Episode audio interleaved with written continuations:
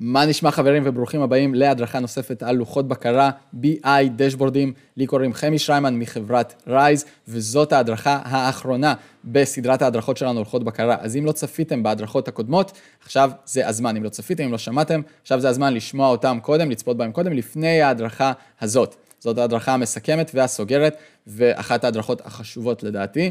לוחות הבקרה לפיננסים בעסק שלנו, בסדר? אם העסק לא רווחי, אם הוא לא מייצר לנו כסף ותזרים חיובי, הוא בעצם אין לו זכות בר קיימא. אם אנחנו רק מפסידים כסף כל הזמן בעסק, ואנחנו אפילו לא יודעים את זה, אנחנו בבעיה. אני מבין, אני מניח שכל מי ששומע את זה, יודע את זה.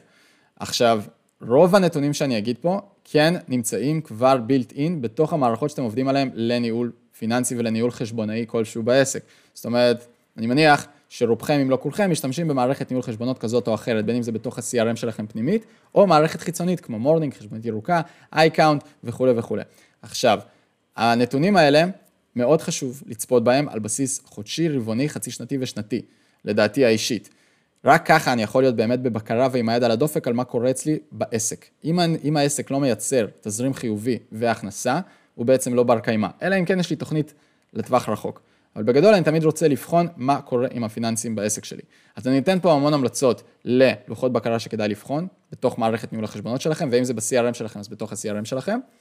ולאחר מכן אני אתן את שש מדדי החובה, שלדעתי הם must. אז קודם כל, הכנסות, ללא מע"מ. בסדר? כמה הכנסנו. אחרי זה אני רוצה לראות הוצאות, כמה הוצאנו, גם כאן, ללא מע"מ.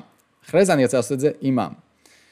דוח תזרים, בסדר? הכנסות למול הוצאות, כמה הכנסנו, כמה הוצאנו, ומה התזרים שלנו, האם התזרים שלילי, האם התזרים חיובי.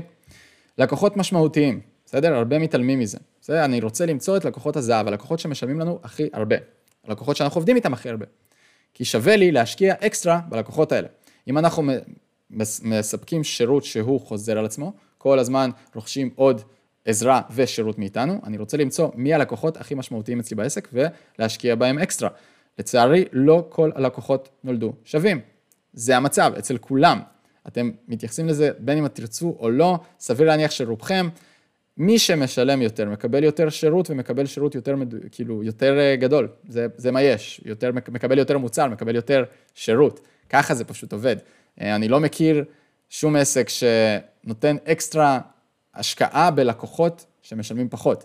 מן הסתם, כל הלקוחות כל הלקוחות יקבלו את השירות ברמה הכי גבוהה שאפשר, אבל לקוחות שמשלמים הכי הרבה, יקבלו הכי הרבה שירות גם. זה המצב. אה, מי שלא עובד בצורה ובשיטה הזאת, זה גם בסדר גמור, אבל קחו בחשבון שבכל מקרה אני ממליץ, כמובן, להציע שירות רחב לכל הלקוחות ולעזור לכולם במקסימום שאפשר, אבל הלקוחות זהב האלה, לאתר אותם ולתת להם יחס גבוה יותר, טוב יותר, פרימיום יותר. אה, מוצרים משמעותיים, אני רוצה למצוא best sellers, מה המוצרים שאני מכירים הכי הרבה. כנ"ל, כמו כל, לא כל הלקוחות נולדו שווים, גם לא כל המוצרים נולדו שווים, בסדר? אני רוצה לבחון איזה מוצרים מוכרים הכי הרבה, ואז את המוצרים האלה לדחוף אקסטרה בשיווק ובמכירה. כי אני יודע שזה best seller, אני יודע שזה מוצרים שנותנים מקסימום ערך ללקוחות, כי הלקוחות מצביעים עם הארנק. הדבר הבא הוא יתרת גבייה. דוח גבייה. בסדר, אני רוצה לראות כמה חשבוניות מס פתוחות יש אצלי שאני רוצה אה, בסוף לגבות עליהן תשלום ולהוציא קבלה. כמה דרישות תשלום, כמה זמנות עבודה, לא משנה, כל אחד עובד בשיטה טיפה שונה, כמה יתרת גבייה נותרה לי. ואז מן הסתם לגבות את התשלום הזה. יש איזושהי אה, נטייה לפעמים לי, לשכוח מזה או לפספס את זה או לבחון את זה בזמנים שונים, אני ממליץ לכם לשים בלוג ביומן כל חודש, לראות מה יתרת הגבייה שלי ולגבות את זה במקום, לא לדחות את זה. אה, שזה חוז... בדיוק עובר למדד הבא, שזה חשבוניות מס שלא שולמו, זה עדיין נמצא בתוך הדוח גבייה. סכום חשבוניות מס החודש, זה בעצם גם ההכנסות שלנו אה, ש... שנכנסו החודש הזה, סכום קבלות, חשבוניות מס שלא שולמו מתחבר לי לתוך היתרת גבייה, וסך הכל זיכויים. זאת אומרת, אני רוצה לראות כמה זיכויים נעשו, ואז גם ליצור קשר ולהבין למה נוצר זיכוי, למה הלקוח רצה לקבל זיכוי, למה השירות, למה המוצר לא היה לו מספיק טוב, שהוא ביקש זיכוי. וסך הכל הצעות מחיר פתוחות, כדי לראות כמה כסף כרגע יושב על השולחן שאני פשוט לא מרים. זאת אומרת, הצעות מחיר פתוחות זה בטח לידים שאני צריך ליצור איתם קשר, לעשות להם follow up כדי למכור להם יותר. אז בואו ניגש לשש מדדי החובה. הראשון הוא הכנסות ללא מע"מ, השני הוא דוח תזרים, הכנסות מול הוצאות, לקוחות משמעותיים, למצוא את לקוחות הזהב שלנו, מוצרים משמעותיים, למצוא את הבסט סלרים שלנו, את הרבי מכר, יתרת גבייה, דוח גבייה כדי לגבות כסף שמגיע לנו, וחשבוניות מס שלא שולמו, זה חלק מיתרת הגבייה, זה בעצם חמישה, אבל בתכלס שישה מדדים שהכי כדאי לבחון בתוך לוחות הבקרה שלנו. זה הכל היום, הדרכה יחסית מהירה, יחסית פרקטית, תכלסית, כי בתוך עולם הפיננסים זה מאוד straight forward, זה מאוד תכלס, זה מאוד ישיר, ומאוד מאוד קל ומהיר לראות את זה.